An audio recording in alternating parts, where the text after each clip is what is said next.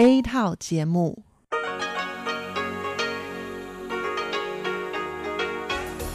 Đây là Đài Phát thanh Quốc tế Đài Loan RTI.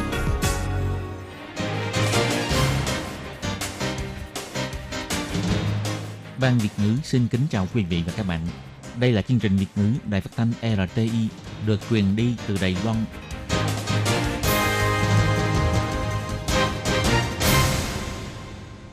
Thúy Anh xin kính chào quý vị và các bạn. Chào mừng các bạn cùng đến với chương trình phát thanh của Ban Việt ngữ, Đài phát thanh quốc tế Đài Loan RTI ngày hôm nay. Kính thưa quý vị và các bạn, hôm nay là thứ năm, ngày 29 tháng 10 năm 2020, tức nhằm ngày 13 tháng 9 năm canh tí.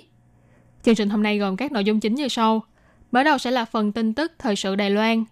Kế đến là bài chuyên đề, chuyên mục tiếng Hoa cho mỗi ngày, chuyên mục hải đảo đáng yêu, và cuối cùng sẽ khép lại với chuyên mục ca khúc xưa và nay. Trước hết xin mời quý vị và các bạn cùng lắng nghe bản tin tức thời sự Đài Loan ngày hôm nay với những mẫu tin tóm lược như sau. Thủ tướng nói, phiếu mua hàng giá trị cấp 3 thúc đẩy kinh tế, doanh thu của các ngành nghề đáp ứng nhu cầu nội địa có sự tăng trưởng. Hai bờ eo biển bước vào trạng thái chuẩn bị chiến tranh, Cục An ninh Quốc gia cho biết sẽ không xảy ra tình huống đột xuất, mọi người đừng quá căng thẳng. Đài Loan có thêm 3 ca nhiễm viêm phổi COVID-19 lây nhiễm từ Philippines, Mỹ và Indonesia. Lũ lụt nghiêm trọng nhất 20 năm qua tại Việt Nam, thương nhân Đài Loan mang gạo và lương thực đi cứu trợ trước khi bão đến. Netflix công bố có hơn 80% người Đài Loan hiểu hơn về cộng đồng LGBT thông qua phim ảnh. Không được ngồi máy bay ra nước ngoài chơi, nhưng món ngon ở khoang thương gia thì ngồi nhà cũng thưởng thức được. Và sau đây mời các bạn cùng lắng nghe nội dung chi tiết của bản tin ngày hôm nay. Sáng ngày 29 tháng 10, trong buổi báo cáo tại Viện Hành Chính về thành quả giai đoạn trong chính sách thúc đẩy tiêu dùng và chấn hưng kinh tế, Thủ tướng Tô Trinh Sương sau khi lắng nghe báo cáo bày tỏ, từ khi chính phủ đưa ra chính sách phiếu mua hàng giá trị cấp 3 vào ngày 15 tháng 7 đến nay, đã có hơn 96% người dân nhận lĩnh phiếu mua hàng. Tỷ lệ sử dụng phiếu cũng đạt khoảng 70%, giúp cho doanh thu của nhiều ngành nghề dịch vụ đáp ứng nhu cầu nội địa có sự tăng trưởng rõ rệt. Thủ tướng Tô Trinh Sương bày tỏ, tính đến cuối tháng 7, doanh thu của ngành bán lẻ đã rơi vào tình trạng tăng trưởng âm suốt 5 tháng liền. Nhưng bước vào tháng 8 và tháng 9, doanh thu của ngành này đạt cột mốc kỷ lục cao nhất so với những năm trước. Doanh thu của ngành kinh doanh ẩm thực cũng đạt thành tích cao hơn so với tháng 9 hàng năm. Người phát ngôn của Viện Hành Chính ông Đinh Di Minh nói, 在各部会搭配推出的呃各式呃振兴券跟店家以及地方政府的加码下，许多内需型的服务 Cùng với sự phối hợp giữa chính sách phiếu mua hàng của chính phủ với doanh nghiệp trong xã hội và chính quyền các địa phương, doanh thu của rất nhiều ngành nghề dịch vụ đáp ứng nhu cầu trong nước đều đã có sự tăng trưởng. Trong đó bao gồm ngành bán lẻ và ẩm thực, đều tăng trưởng so với hồi năm ngoái khi chưa xảy ra dịch bệnh. Khoản thu về thuế cũng cao hơn. Các cuộc khảo sát cũng cho thấy có 60 đến 70% người dân cho rằng phiếu mua hàng có giá trị cấp 3 này rất tiện lợi. Tỷ lệ tăng trưởng kinh tế quý 3 sẽ được công bố vào ngày mai. Vượt qua văn phòng kế toán dự đoán có thể đảm bảo tăng trưởng 2%. Chúng tôi cũng hy vọng có thể đạt được thành tích tốt hơn. Phó chủ nhiệm tại Trung tâm Dự đoán Kinh tế thuộc Viện Nghiên cứu Kinh tế Đài Loan, ông Khu Đạt Sinh bày tỏ, kết quả trước mắt cho thấy hiệu quả của phiếu mua hàng giá trị gấp 3 tốt hơn so với dự kiến, giúp làm giảm đi sự ảnh hưởng của dịch bệnh đối với kinh tế Đài Loan. Còn về mặt nhu cầu từ bên ngoài, trong quý 2, đơn đặt hàng xuất khẩu giảm xuống rõ rệt, nhưng trong quý 3 đã khởi sắc trở lại và nhận được nhiều đơn hàng mới. Ông cho rằng, nếu quý tư tiếp tục đạt tăng trưởng như hiện tại, thì tỷ lệ tăng trưởng kinh tế của Đài Loan năm nay rất có cơ hội đạt thành tích cao. Ông Khu Đạt Sinh nói thêm, tỷ lệ tăng trưởng kinh tế 3 quý đầu năm mà phía Trung Quốc công bố là 0,7%. Với tình hình hiện tại, tỷ lệ tăng trưởng kinh tế của Đài Loan năm nay thậm chí rất có khả năng sẽ vượt qua được Trung Quốc. Nếu điều này trở thành sự thật, thì đây sẽ là một kỷ lục mới kể từ sau khi Trung Quốc mở cửa vào năm 1978. Tuy nhiên, cũng còn phải quan sát thêm những nhân tố bất định khác như mức độ ảnh hưởng của tình hình dịch bệnh tại Âu Mỹ và số liệu sửa đổi nếu có của chính phủ Trung Quốc. Sau đó thì mới có thể đánh giá chính xác được. Gần đây, cựu phó chủ nhiệm Ủy ban Trung Hoa Lục Địa ông Triệu Kiến Dân bày tỏ, khu vực eo biển Đài Loan đã bước vào trạng thái chuẩn bị chiến tranh. Đây là thời khắc căng thẳng nhất của cục diện hai bờ eo biển trong vòng 40 năm nay. Việc quan trọng nhất bây giờ là hai bờ eo biển nên tránh xảy ra rủi ro. Nếu không thì việc chủ quyền của Trung Hoa Dân Quốc bị biến mất khỏi bản đồ cũng là điều có thể xảy ra. Về việc này, trong cuộc họp báo tại Viện Lập pháp ngày 29 tháng 10, Cục trưởng Cục An ninh Quốc gia ông Khu Quốc Chính bày tỏ, tình hình eo biển Đài Loan hiện tại thật sự khá căng thẳng. Mọi người đều có thể thấy được điều đó. Đơn vị tình báo cũng sẽ theo dõi sát sao. Ông Khứ Quốc Chính nói.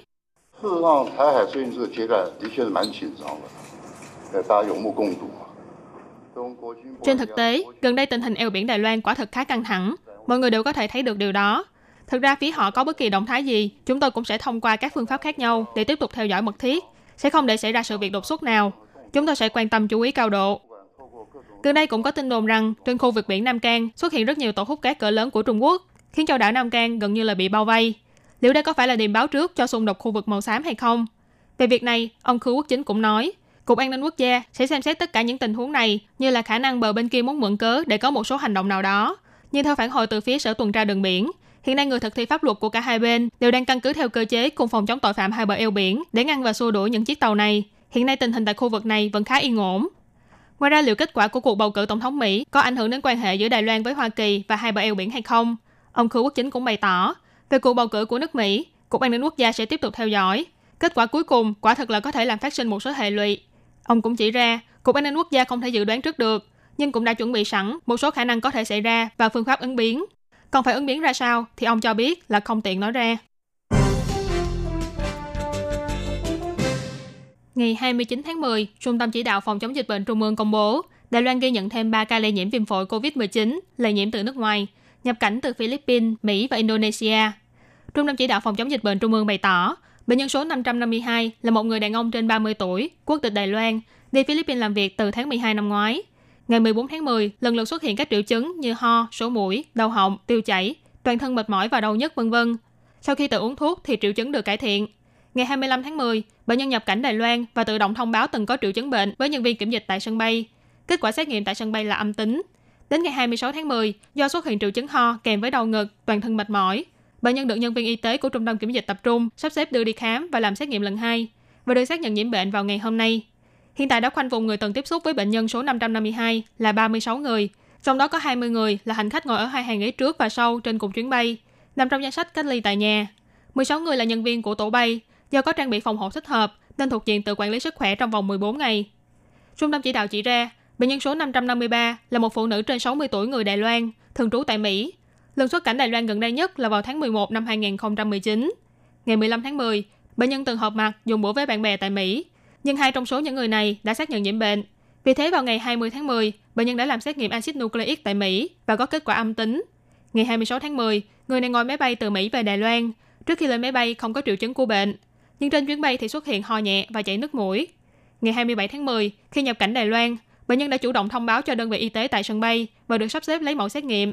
Bệnh nhân xác nhận nhiễm bệnh vào ngày 29 tháng 10. Hiện tại đã nắm bắt số người từng tiếp xúc là 16 người, trong đó có 5 người là hành khách ngồi ở hai hàng ghế trước và sau trên cùng chuyến bay. 11 người là nhân viên của tổ bay. Các đơn vị y tế đã thông báo và yêu cầu thực thi các biện pháp phòng dịch cần thiết. Còn bệnh nhân số 554 là một phụ nữ trên 20 tuổi người Indonesia. Ngày 15 tháng 10 đến Đài Loan làm việc. Sau khi nhập cảnh thì được đưa đi cách ly tại trung tâm cách ly tập trung. Đến nay vẫn không có triệu chứng của bệnh. Tuy nhiên do mẫu xét nghiệm được lấy vào ngày 28 tháng 10 trước khi kết thúc thời gian cách ly của bệnh nhân đã cho kết quả dương tính, nên người này được xác nhận nhiễm bệnh vào ngày 29 tháng 10. Do bệnh nhân đến nay vẫn không có triệu chứng của bệnh và trong thời gian cách ly tập trung cũng chưa từng tiếp xúc với người khác, cho nên không khoanh vùng người từng tiếp xúc. Theo thống kê, hiện tại Đài Loan có 553 ca nhiễm viêm phổi COVID-19, gồm 461 ca là nhiễm từ nước ngoài, 55 ca là nhiễm trong nước, 36 ca là thành viên của hạm đội Tunmu. Trong số nhân ca nhiễm bệnh, có 7 người tử vong, 513 người kết thúc thời gian cách ly, 33 người đang được cách ly và điều trị trong bệnh viện. Miền Trung Việt Nam đang phải chống chọi với trận lũ nghiêm trọng nhất trong vòng 20 năm qua. Vừa qua, Hiệp hội Thương gia lầy Loan tại Hà Tĩnh đã nhân lúc mưa ngớt để vượt quãng đường 130 km lên khu vực núi của tỉnh Quảng Bình để cứu trợ cho người dân bị thiệt hại do lũ. Từ ngày 6 tháng 10 đến nay, khu vực miền Trung của Việt Nam mưa lớn kéo dài, lũ chưa rút hết thì bão lại ập đến.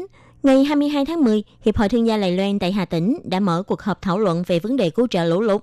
Ngày 23 tháng 10, huy động khoảng 40 người, chỉ làm hai ngã để đi cứu trợ tại Hà Tĩnh và Quảng Bình. Phó hội trưởng Hiệp hội Thương gia Lài Loan tại Hà Tĩnh, ông Diệp Phú Quốc trả lời phỏng vấn của Thông tấn xã Trung ương CNA cho biết, 9 giờ sáng ngày 23 tháng 10, Hiệp hội đã huy động 5 xe chở theo 100 phần quà cứu trợ đi lên miền núi của tỉnh Quảng Bình. Dọc đường đi có 8 nơi bị sạt lở. Đội công trình chỉ có thể nhanh chóng khai thông làn đường đủ cho một xe đi qua. Ông Diệp Phúc Phú cũng nói thêm, miền Trung Việt Nam gần như năm nào cũng bị ngập lụt, nhưng năm nay đặc biệt nghiêm trọng.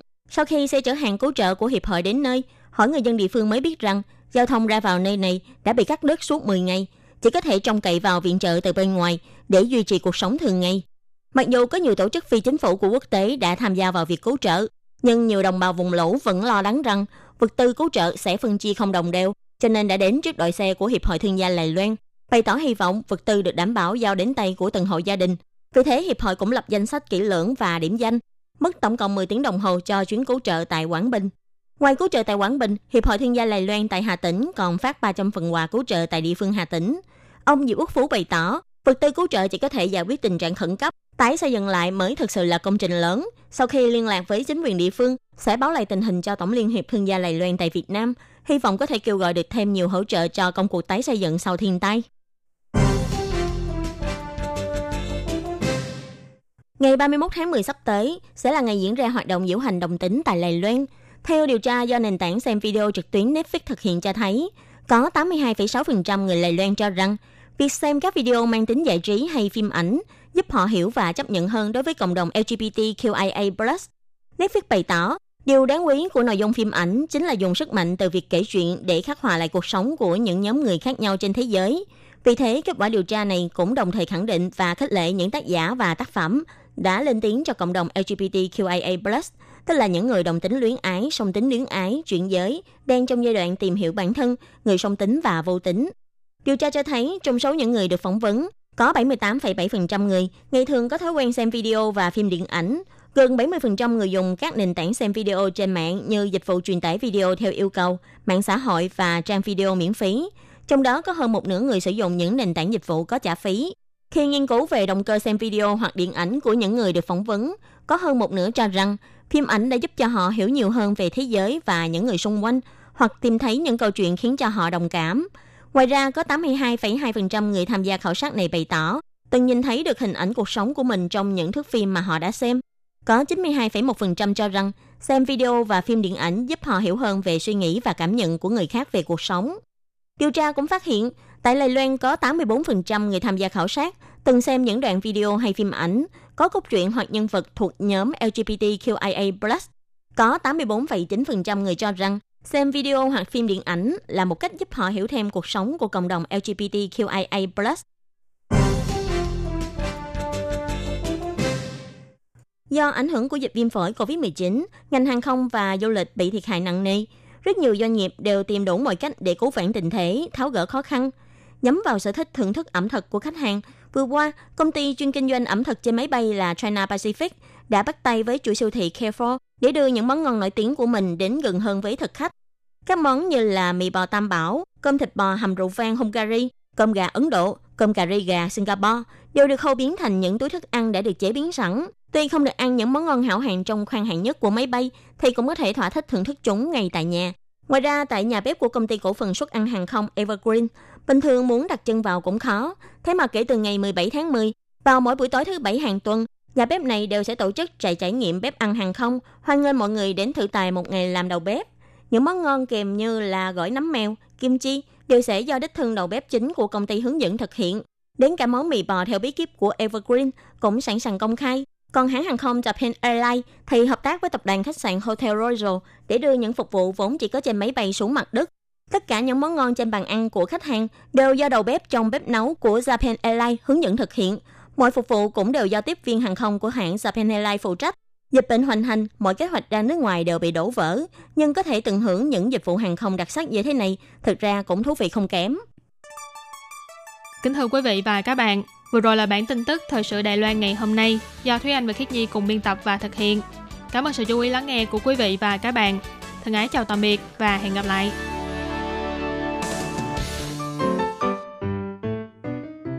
Quý vị và các bạn thính giả thân mến, chương trình phát thanh tiếng Việt của Đài Phát thanh Quốc tế Đài Loan RTI được truyền thanh 3 buổi tại Việt Nam, mỗi buổi phát 1 tiếng đồng hồ.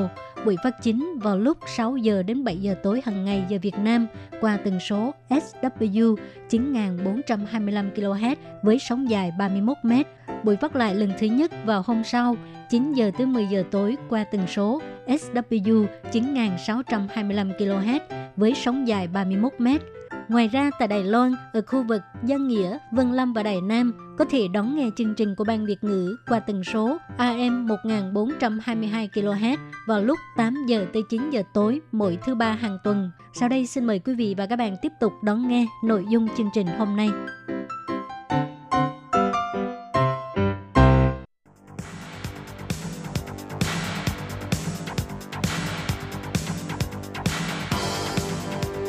Đây là đài phát thanh quốc tế Đài Loan RTI, truyền thanh từ Đài Loan. Mời các bạn theo dõi bài chuyên đề hôm nay.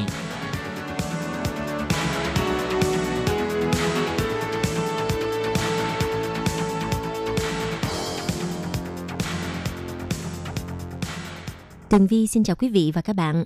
Tiếp theo chương trình xin mời các bạn theo dõi bài chuyên đề. Bài chuyên đề ngày hôm nay với nội dung như sau.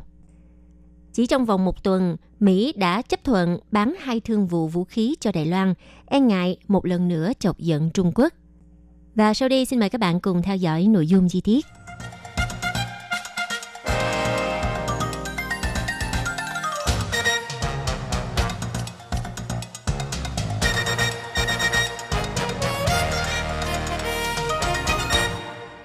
Thưa quý vị, đối mặt với tình trạng căng thẳng leo thang tại eo biển Đài Loan, Mỹ một lần nữa đã thể hiện lập trường ủng hộ Đài Loan.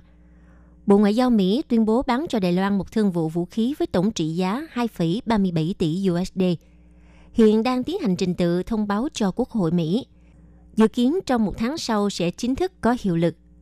Trong thương vụ bán vũ khí này bao gồm 400 tên lửa Harpoon phóng từ mặt đất, 411 thùng chứa, 100 bộ hệ thống phòng thủ bờ biển Harpoon và xe vận tải vân vân. Đây cũng là thương vụ bán vũ khí thứ 9 của Mỹ dành cho Đài Loan từ khi ông Donald Trump lên làm tổng thống cho tới nay. Mỹ đã thực hiện việc bán vũ khí cho Đài Loan mang tính chất thường lệ, nhưng chỉ trong một tuần, Mỹ hai lần bán vũ khí tối tân cho Đài Loan, bao gồm hệ thống tên lửa gắn hỏa lực bắn lục địa đạt 270 km, có thể bắn vào các thành phố ven biển Trung Quốc – cùng với các mục tiêu tàu thuyền ở quân cảng.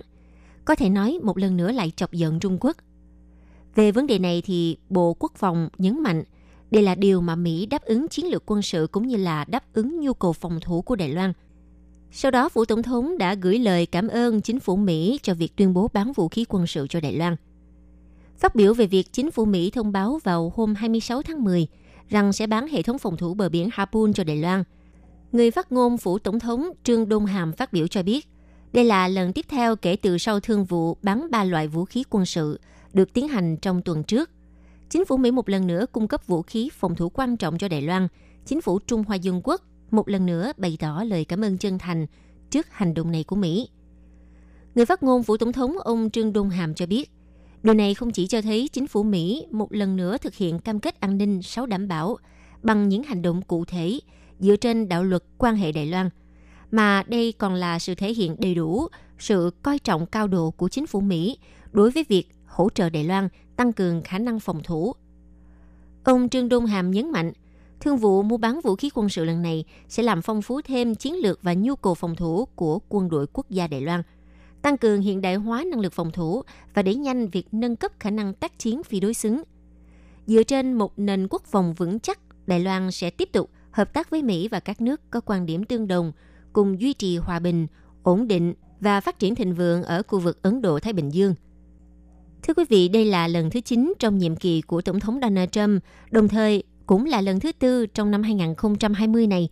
Mỹ quyết định bán vũ khí cho Đài Loan, thể hiện đầy đủ sự coi trọng cao độ của chính phủ Mỹ đối với nhu cầu quốc phòng của Đài Loan và đã từng bước thực hiện cơ chế bình thường hóa việc bán vũ khí quân sự cho Đài Loan – giúp cho Đài Loan lập tức có được các trang thiết bị cần thiết để phòng ngự và nâng cao hiệu quả về khả năng răng đe.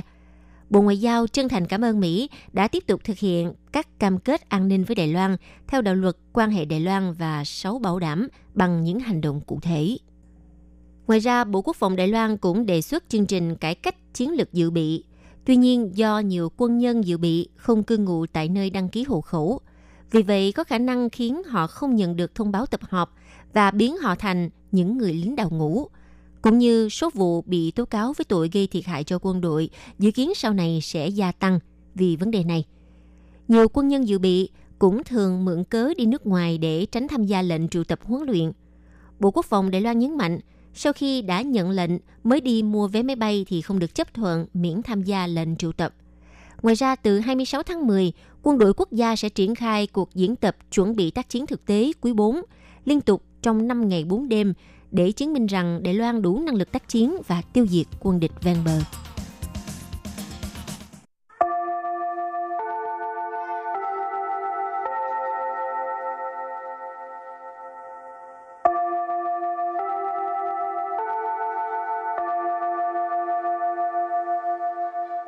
Xin mời quý vị và các bạn đến với chuyên mục Tiếng Hoa cho mỗi ngày do Lệ Phương và Thúy Anh cùng thực hiện.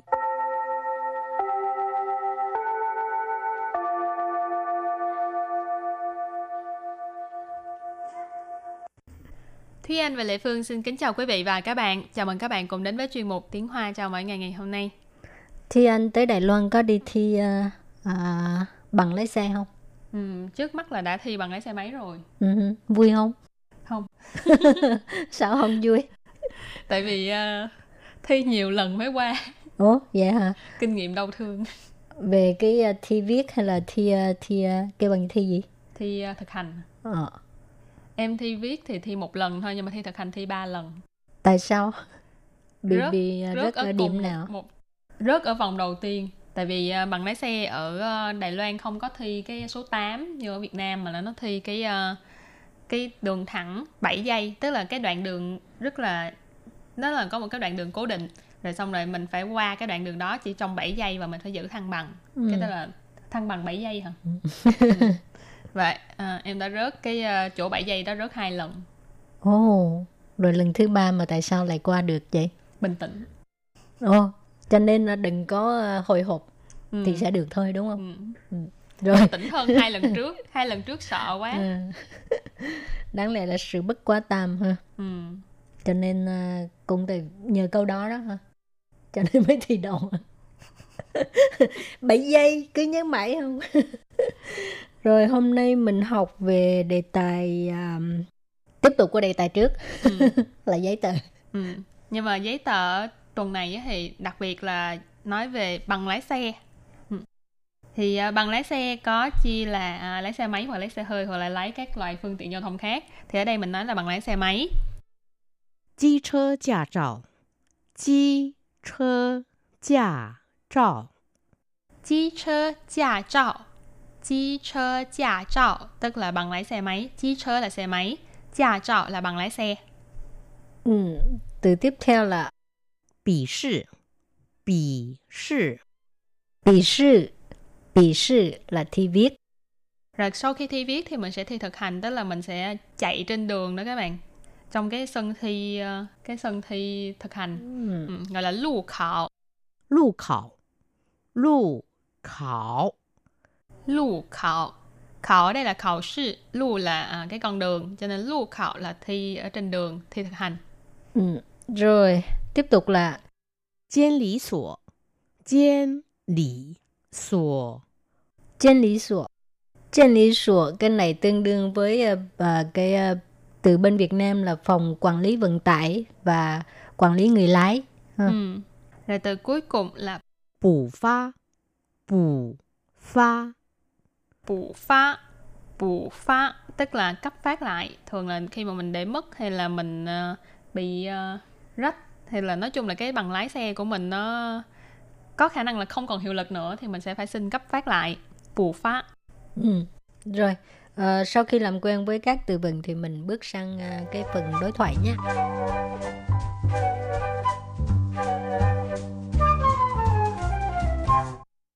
我考了两次笔试，两次路考，才拿到机车驾照。是哦，可以借我看看吗？糟了，我的驾照不见了。那你要去监理所申请补发一张喽。 nghe có vẻ giống chọc quê kia Rồi, cái đoạn đối thoại này um, là một cái đoạn đối thoại rất là thú vị à, ở đây có đây là một câu chuyện có thật giống như Ừ. câu chuyện của thúy anh ừ. Nó Là- thì anh ấy ờ, thi viết con lần hả? Thế nên chắc bù trừ Hay Nó giảm đều. bộ? Đúng, thực ra là hai lần đúng không? không thì đúng là thi viết chỉ có một lần thi viết dễ hơn thi thực hành quá nhiều ok câu đầu tiên là 我考了两次笔试，两次路考，才拿到机车驾照。 我考了两次笔试，两次路考，才拿到机车驾照。 我考了两次笔试，两次路考才拿得到机车驾照. Câu này có nghĩa là à, tôi đã thi hai lần, tôi đã thi viết hai lần rồi thi thực hành hai lần mới lấy được cái uh, bằng lái xe máy. Wo là tôi, khảo ở đây là khảo sư tức là thi, cho nên khảo là là đã thi, liang sư là hai lần, bỉ sư này mình có nói là uh, thi viết, lưu khảo là thi thực hành, cho nên là liang sư bỉ sư, liang sư lưu khảo là hai lần thi viết, hai lần thi thực hành. Thái nã tới tao, ở đây là thái là mới, có thể mới lấy được, nã tới tao là lấy được, chi chơ gia trọ là bằng lái xe máy. 是哦，可以借我看看吗？是哦，可以借我看看吗？是哦，vậy hả? Ừ. 可以借我看看吗? Có thể cho mình xem không? Ừ. Ừ.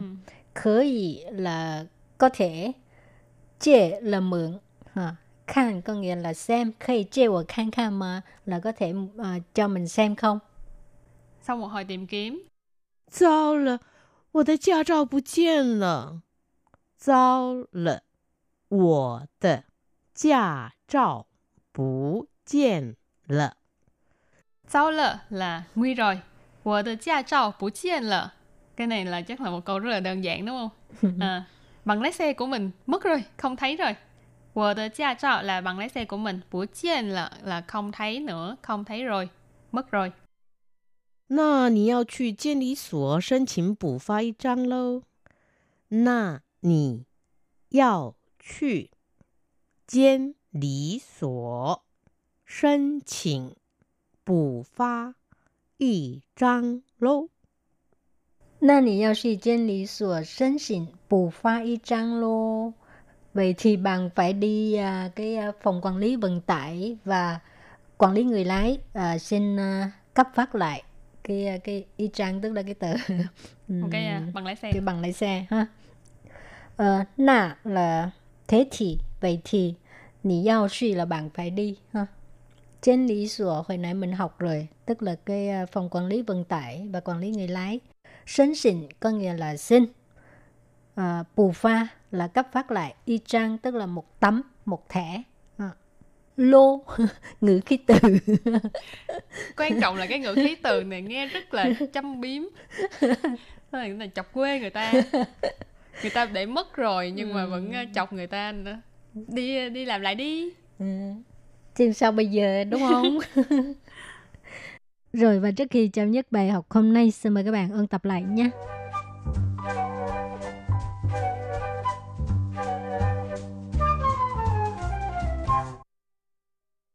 车驾照，机车驾照， Chi chơ gia trao. Chi chơ gia trao tức là bằng lái xe máy. Chi chơ là xe máy. Gia trao là bằng lái xe. 笔试，笔试， Bì sư, bì sư là thi viết. 路考，路考， Lù khảo. lưu khảo. Khảo ở đây là khảo sư lưu là à, cái con đường. Cho nên lưu khảo là thi ở trên đường thi thực hành. Jian lý sổ Jian lý sổ Jian lý sổ Jian lý sổ cái này tương đương với uh, cái uh, từ bên Việt Nam là phòng quản lý vận tải và quản lý người lái. Bù phá bù phá bù phá bù phá Tức là cấp phát lại. Thường là khi mà mình để mất hay là mình ờ, bị ờ, rách hay là nói chung là cái bằng lái xe của mình nó có khả năng là không còn hiệu lực nữa thì mình sẽ phải xin cấp phát lại. 我考了两次笔试，两次路考，才拿到机车驾照。是哦，可以借我看看吗？糟了，我的驾照不见了。 那你要去监理所申请补发一张喽。 Rồi thì à, bài học hôm nay đến đây cũng xin tạm chấm dứt. Cảm ơn các bạn đã theo dõi nha. Bye bye. Bye bye.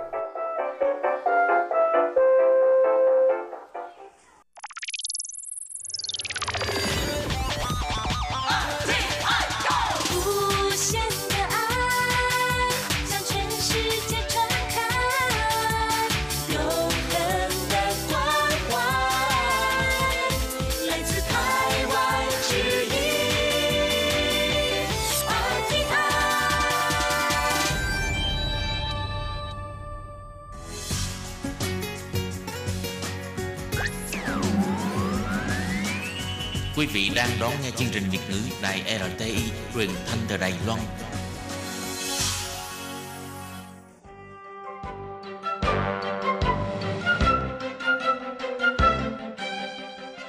Chào mừng quý vị đến với chương trình Hải đảo đáng yêu do Tố Kim thực hiện.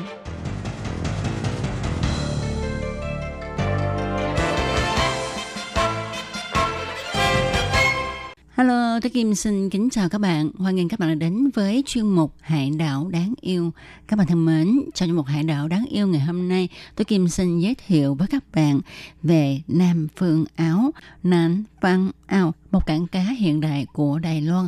Và sau đây tôi Kim xin mời các bạn cùng đón nghe nội dung chi tiết của chuyên mục Hải đảo đáng yêu ngày hôm nay nhé.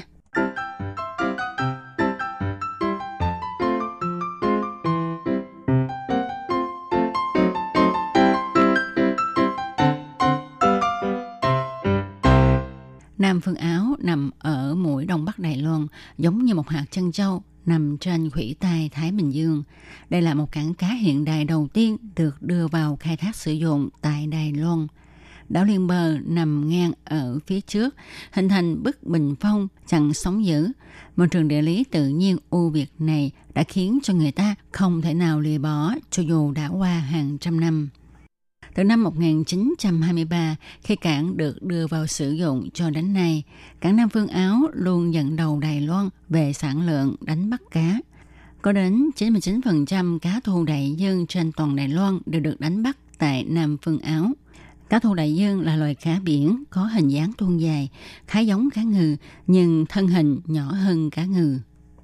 Rãnh đất gãy ven bờ biển Hoa Liên Đại Đông vô đúng nằm ở ngoài khơi Nam Phương Áo.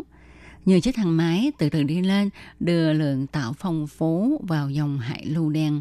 Dòng cá di cư chờ sẵn ngay trước vịnh, chúng há to mồm tranh nhau thức ăn. Được thiên nhiên ban cho những điều kiện tuyệt vời như vậy, nên các tàu đánh cá của Nam Phương Áo ngày nào cá cũng đầy khoang. Sức hấp dẫn mê hồn này ở thế kỷ trước đã thu hút ngư dân các nơi đến lập nghiệp tại Nam Phương Áo. Chủ tịch Hội Ngư nghiệp khu Tô Áo, huyện Nghi Lan, Thái Nguyên Long tự hào nói. Vào thời hưng thịnh nhất của Nam Phương Áo, mật độ dân số nơi đây cao nhất Đài Loan. Lúc còn trẻ, ông theo cha lên tàu đánh cá, đồng hành với sự phát triển của ngành ngư nghiệp Nam Phương Áo đã 60 năm. Ông cho biết, Lúc đó các gian hàng bày bán một dọc ở bến cảng, tiếng rao hàng vang lên khắp nơi, ngày nào cũng đắt khách. Đồn kiểm tra an toàn phối hợp với tác nghiệp của tàu thuyền đánh cá mở đèn làm việc suốt đêm. Nam Phương Áo như một thành phố không ngủ. Nói đến cảnh phồn vinh ngày xưa, Chủ tịch Thái Nguyên Long phấn khởi cho hay, lúc đó tàu thuyền muốn ra khơi thì phải xếp hàng chờ. Với sự tàn phá của thời gian, viên trân châu sáng đẹp cũng bị ố vàng. Cùng với sản lượng cá ngày càng giảm xuống, sản lượng san hô cũng bị thu hẹp. Nhân khẩu của Nam vương Áo dần dần di chuyển đi nơi khác. Những ngôi nhà cũ với tường thâm lớn đớm khắc ghi dấu vết thời gian. Không khí nhộn nhịp tràn ngập tiếng cười nói ồn ào ngày xưa đã không còn nữa – nhưng tàu đánh cá xếp hàng sắp lớp trong cảng vẫn trong tư thế trầm lặng đợi đến lượt mình xuất phát ra khơi. Buổi chiều mùa thu, bước chân thời gian nhẹ nhàng đi trong gió biển, ung dung lay động, từng đóng lưới xếp hàng dài miên man dọc bến cảng. Một nhóm ngư dân với gương mặt rạm nắng do gió biển, giơ tay gạt những giọt mồ hôi dưới trời nắng nóng, vá lưới một cách thành thục. Và tàu đánh cá cập bến, chuyển cá xuống tàu – người bán đấu giá và các ngư dân miệng ngầm điếu thuốc nói chuyện với thuyền trưởng một cách thông dong trong khi chờ xe tải đến chợ cá đi. Không khí như ngừng động lại, ấp ủ dấu hiệu của sự thay da đổi thịt. Nam Phương Áo với vẻ đẹp trời cho đang tạo cho nơi đây một diện mạo mới. Tôi như đang chạy đua với thời gian vì nhiệm kỳ chủ tịch 4 năm qua đi rất nhanh. Ông Thái Nguyên Long nhậm chức chủ tịch Hội Ngư nghiệp khu Tô Áo, huyện Nghi Lan, khóa 19 vào ngày 4 tháng 4 năm 2018. Người có tình cảm sâu sắc với Nam Phương Áo đang lên kế hoạch chuyển đổi hình thái hoạt động của cảng cá một cách tỉ mỉ. Nguồn cá cạn kiệt sẽ là kiếp nạn cho nhân loại. Sắp tới nhất định phải tận tâm bảo vệ trái đất, bảo vệ môi trường một cách thiết thực. Ông Thái Nguyên Long trịnh trọng nói. Bên cảnh trong lòng ông là muốn tạo nên khu vườn lớn Nam Phương Áo, mang ý thức bảo vệ môi trường, giải quyết vấn nạn kẹt xe trong những ngày nghỉ lễ trước mắt, đồng thời nâng cao hiệu ích kinh tế tổng thể.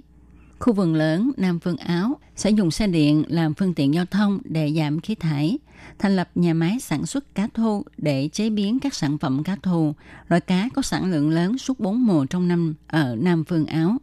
Như vậy, không những có thể bình ổn giá cả, tăng thu nhập cho ngư dân, mà còn gây dựng thương hiệu gia công của Nam Phương Áo để mọi người tin tưởng, từ đó tiến vào thị trường quốc tế. Đứng trong nhà bảo tàng văn hóa Judau nằm bên khu cảng thứ hai của Nam Phương Áo, ông Thái Nguyên Long chỉ vào các sản phẩm gia công chế biến nhiều không điếm xuể, tự hào nói. Người nếm thử sản phẩm của chúng tôi đều giơ ngón tay cái lên khen ngon. Tôi có niềm tin sẽ mở rộng được thị trường cho các sản phẩm này.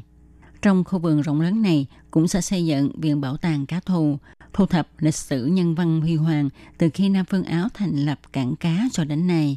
Du khách vào đây không chỉ được thưởng thức các món ngon mà còn tận hưởng món ăn tinh thần nữa. Việc kết hợp văn hóa với ngành nghề là mục tiêu phát triển của Nam Phương Áo trong tương lai. Ông Thái Nguyên Long khẳng định một cách chắc chắn. Đây là phương hướng làm sống lại cảng cá trăm năm này.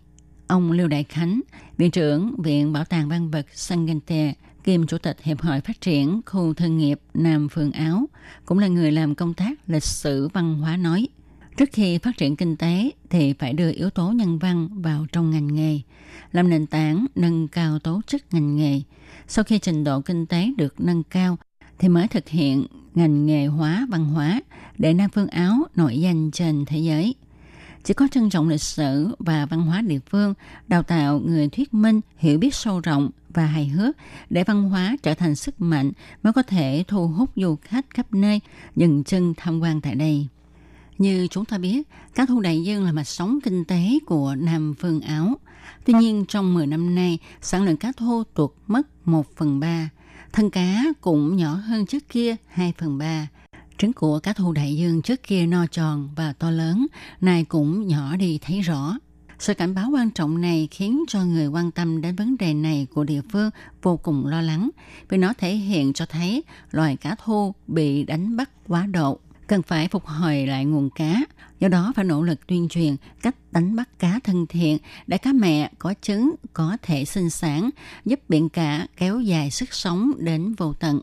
Vào tháng 7 năm 2018, qua hai năm lên kế hoạch một cách chu đáo, người phát động phong trào Trần Gia Phong và Lý Hậu Thông cùng các nhân sĩ bảo vệ môi trường đã dương cao ngọn cờ cá thu về nhà Họ trò thuyền bảo vệ cá thu với nghị lực kiên cường. Theo đường di cư của cá thu đại dương, họ chèo thuyền độc mộc xuất phát từ Nam Phương Áo, dũng cảm vượt qua dòng hải lưu đen. Sau 40 tiếng đồng hồ, họ đã đến đảo Ishikaki. Hành trình mang tính tự phát với dũng khí đột phá lần này đã được giới truyền thông Nhật Bản đăng tin, khiến cho quê hương của cá thu Nam Phương Áo được tự hào cất tiếng tại nước bạn.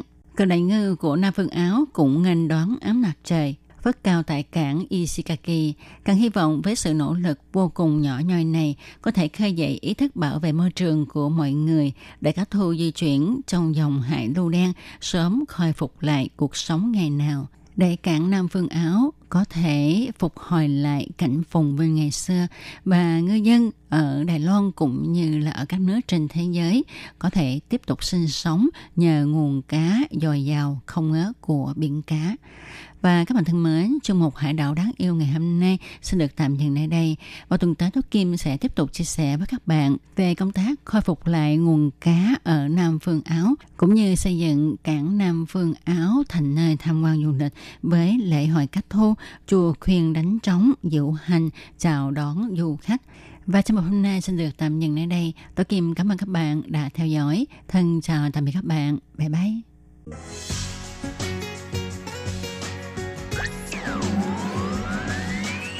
Quý vị đang đón nghe chương trình Việt ngữ Đài RTI truyền thanh từ Đài Loan.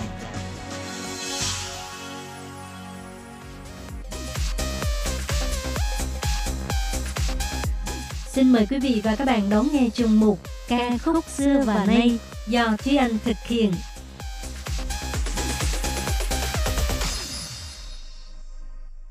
Thúy Anh xin kính chào quý vị và các bạn. Chào mừng các bạn cùng đến với chuyên mục ca khúc xưa và nay của tuần này. Các bạn thân mến, trong tập của tuần trước, Thiều Thiên đã chia sẻ với các bạn những bài hát có cái tựa thật là dài. Trong đó kinh điển nhất là bài Sư bù sư chê yang từ dê hoạn, nì thái huy chê yang từ sáng chí wo. Một trong những bài hát nổi tiếng của thiên vương Đài Loan Ngô Tông Hiến. Tuy nhiên, ba bài hát của tuần trước thì niên đại của nó cũng có hơi xa rồi, cho nên trong tập của tuần này thì Thúy Anh cũng xin chia sẻ với các bạn ba bài hát khác có cái tựa đề dài trên 10 chữ, nhưng ra đời vào sau năm 2010 Bài hát đầu tiên của hôm nay đó là tác phẩm nổi tiếng của một giọng hát mà cá nhân Thuyên rất là thích. Và đương nhiên cũng có rất nhiều người trở thành fan hâm mộ chỉ vì phong cách hát có hơi lạ này. Đó là bài hát Sư Sợ Mơ Rang Wo Yu Jian Zhe Yang Tự Nị của nữ ca sĩ trẻ người Đài Loan Bạch An, Bãi An. Bạch An sinh năm 1991. Từ nhỏ là cô đã bắt đầu học nhạc cụ. Đến năm cấp 1 thì bắt đầu tham gia ca hát. 13 tuổi là đã hứng thú với công việc sáng tác âm nhạc Năm 16 tuổi, Bạch Đan bắt đầu công khai những tác phẩm âm nhạc của mình trên diễn đàn âm nhạc Street Voice. Và vào năm 2008, trong một lần biểu diễn trên sân khấu, thì Bạch An đã được ca sĩ, nhạc sĩ nổi tiếng người Đài Loan Lý Tông Thịnh, Lý Trung Sơn chú ý đến và quyết định đào tạo Bạch An trở thành một ca sĩ chuyên nghiệp. Album đầu tay của Bạch An đó là Mai Thiện Bú Sộ, ra đời vào năm 2012. Tất cả nhạc và lời trong album này đều là do một mình cô sáng tác và cũng nhận được sự đánh giá cao từ giới chuyên môn, thậm chí còn được Thiên Vương Trương Học Hữu và ca sĩ Đàm Vĩnh Lân công khai khen ngợi là có chất giọng rất đặc biệt và tài năng sáng tác xuất sắc. Bên cạnh đó cũng mang về cho Bạch An một lượng fan hâm mộ khá khá. Với cách phát âm và kiểu hát độc đáo, nghe là biết của Bạch An, cộng thêm tài năng sáng tác và ngoại hình thanh tú dịu dàng, những tác phẩm của Bạch An đã nhanh chóng trở thành những bản hit trên các phương tiện truyền thông. Và vào năm 2013, album Mai Thiện Bú Sộ cũng giúp cho Bạch An giành được giải thưởng người mới xuất sắc nhất tại lễ trao giải giai điệu vàng lần thứ 24. Bài hát chủ đạo trong album Mai Thiện Bú Sộ chính là bài mà hôm nay Thuyên chuẩn bị cho các bạn nghe, Sư sợ mờ răng ngồi duy diện chưa yang tờ nị. Có thể nói đây là bài hát đầu tiên đưa tên tuổi Bạch An đến với khán giả và còn được Hiệp hội Giao lưu âm nhạc Trung Hoa bình chọn là một trong 10 ca khúc của năm vào năm 2012. Trong một bài phỏng vấn, khi mà được hỏi đã sáng tác bài hát này như thế nào, Bạch An đã chia sẻ rằng, năm 19 tuổi, sau khi tốt nghiệp trường cấp 3, cô bắt đầu chuẩn bị cho album đầu tay của mình dưới sự hướng dẫn của nhạc sĩ Lý Tông Thịnh. Khi đó thì nhạc sĩ Lý Tông Thịnh chủ yếu vẫn đang hoạt động ở khu vực Bắc Kinh, cho nên Bạch An đã phải sang Bắc Kinh ở hơn 2 tháng và cũng hoàn thành việc thu âm ngay tại đây. Một cô gái chưa đến 20 tuổi, lần đầu tự đi xa nhà, đến một thành phố lớn hoàn toàn xa lạ. Cô đột nhiên cảm thấy thế giới này quá là rộng lớn, còn bản thân mình thì thật là nhỏ bé. Đây cũng chính là nguồn cảm hứng giúp cô sáng tác bài Sư sở mơ răng wo yu jian chưa yang Tự nị. Rất nhiều người sau khi nghe bài này đều nghĩ đây là một bài hát tình ca lãng mạn. Nhưng theo Bạch An thì ca khúc này không hẳn là một bản tình ca, mà ý nghĩa thực sự đằng sau của nó là một quá trình tự giác và thức tỉnh sau khi bước ra khỏi vòng tròn thoải mái của mình. Câu đầu trong bài hát là 我是宇宙间的尘埃，漂泊在这茫茫人海. Có nghĩa là tôi là một hạt cát bụi trong vũ trụ, phiêu dạt trong biển người bao la.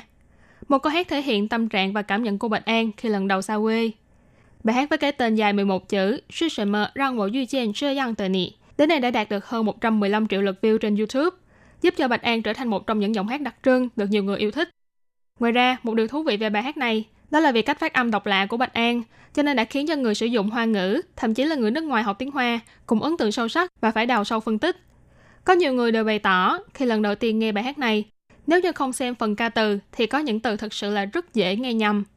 Chẳng hạn như câu Sư sợ mờ răng bộ bu zai hoài ý tự chỉ Nghĩa là điều gì đã khiến cho em không còn hoài nghi bản thân mình nữa nhưng qua cách phát âm của Bạch An thì đông đảo thính giả đều nghe nhầm thành Sư sợ mờ ra ngộ bụi dài hoa y chi chi Nghĩa là điều gì đã khiến cho em không vẽ một con gà nữa. Có lẽ cũng bởi vì sự hiểu lầm thú vị này mà bài hát Sư sợ mờ ra ngộ duy chen chơi yang tờ nị thu hút được nhiều người nghe ở trong và ngoài nước. Và sau đây thì chúng ta hãy cùng lắng nghe bài hát này của ca sĩ Bạch An các bạn nhé.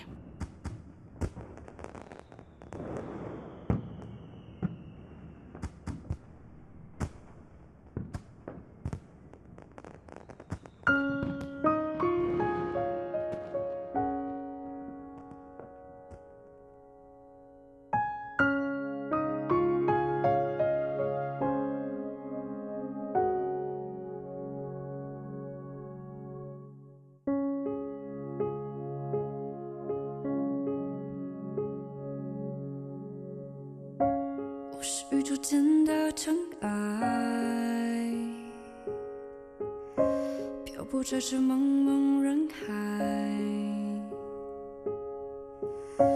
无人掉入谁的胸怀，多想从此不再离开。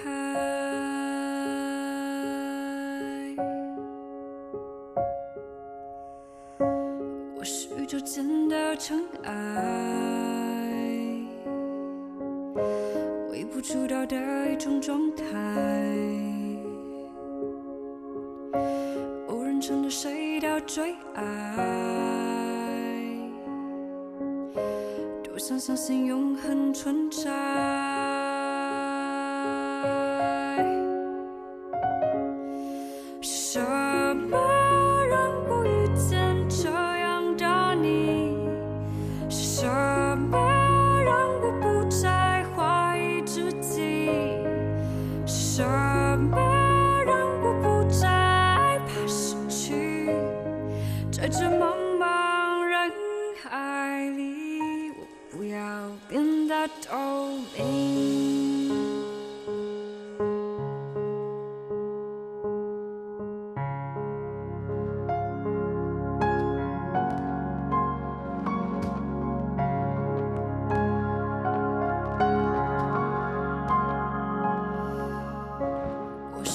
见到尘埃。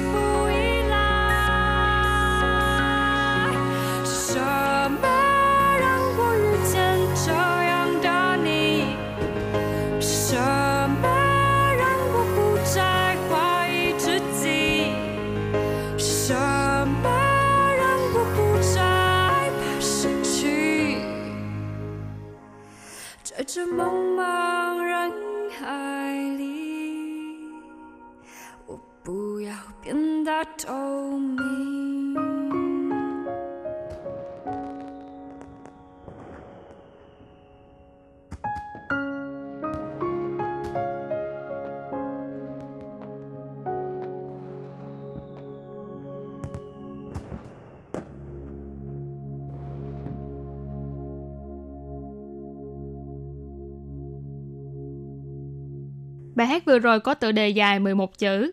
Bài hát thứ hai của hôm nay thì có tựa đề dài 12 chữ. Tên là Tai wo chu y ke yang quang pu zhao de tao yu.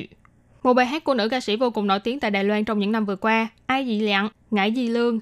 Tên tiếng Anh của cô là Eve Ai. Ngải Di Lương là một nữ ca sĩ, nhạc sĩ tiêu biểu cho dòng nhạc show tại Đài Loan. Từ khi ra mắt, phong cách âm nhạc độc đáo đã giúp cho Ngải Di Lương lọt vào trong danh sách đề cử của nhiều hạng mục giải thưởng quan trọng trong làng nhạc hoa ngữ.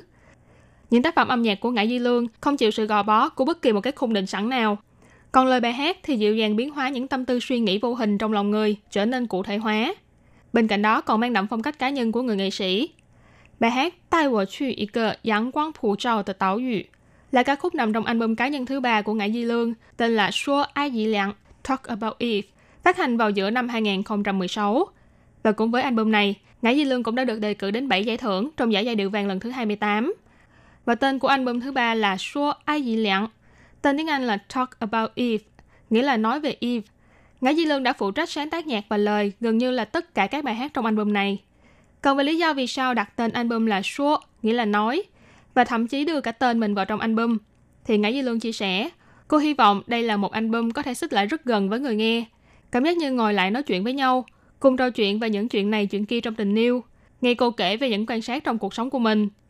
Trong album Shuo Ai Dị Lặng, phong cách âm nhạc khá là đa dạng. Và bài hát Tai wo chu y cơ yang quang phủ trao tờ Tảo yu mang phong cách nhạc reggae, cộng thêm chút cảm giác lười nhác trong giai điệu, rất thích hợp với giọng hát của Ngải Di Lương. Tai wo chu y cơ yang quang phủ trao tờ Tảo yu nghĩa là đưa tôi đi hòn đảo đầy nắng. Mặc dù trong lời bài hát liên tục lặp lại câu Wo chỉ sư sợ bức tở nì già, nghĩa là tôi chỉ là không nỡ rời xa bạn. Nhưng Ngải Di Lương cho biết, thực ra bản thân cô hy vọng có thể một mình lưu lạc đến đảo. Nữ ca sĩ này chia sẻ, khi sáng tác bài hát này, cô tưởng tượng bản thân là một kẻ thứ ba, thế nhưng lại không thể làm gì để thay đổi mối tình này, chỉ có thể tự mình chạy trốn đến hòn đảo đầy nắng. Nhưng không chỉ là trong chuyện tình cảm, đời người cũng có rất nhiều việc khiến cho bản thân mình khó mà nắm bắt được, thậm chí nhiều lúc rơi vào cảnh bế tắc ngõ cụt.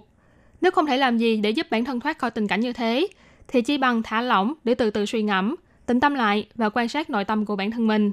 Giống như là một người lưu lạc đến hòn đảo ngập tràn ánh nắng, rũ bỏ mọi phiền não, xóa sạch những bộn bề lo toan, chỉ dành thời gian suy nghĩ những việc còn con chẳng đáng là gì.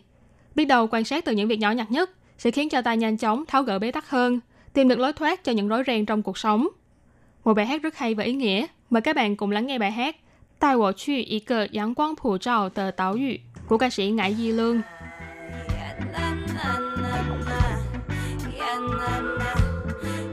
Yeah,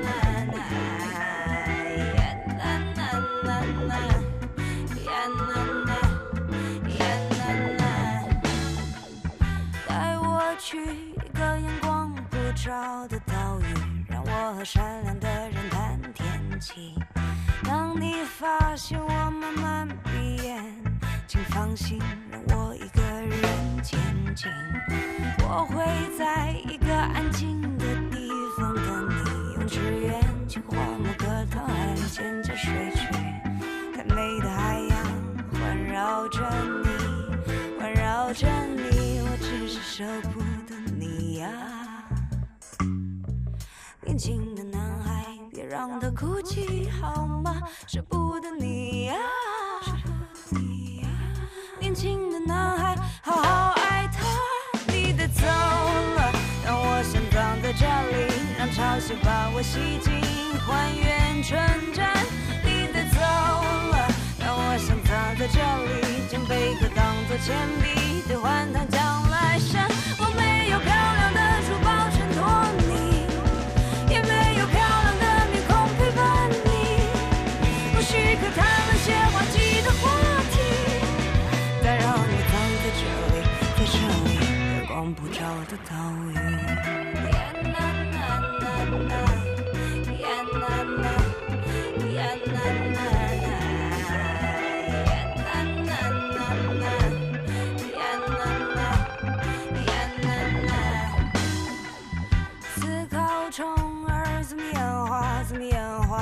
五只脚，八只手，两个头脑。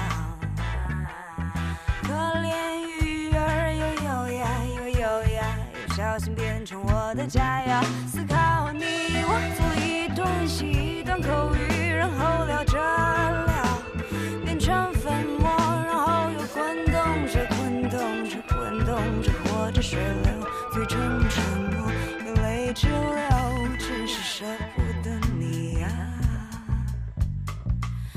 年轻的男孩，别让他哭泣好吗？舍不得你啊！年轻的男孩，好好爱她。你的走了，但我想葬在这里，让潮汐把我洗净，还原纯真。你的走了，但我想葬在这里，将贝壳当作铅笔，兑换糖浆来生。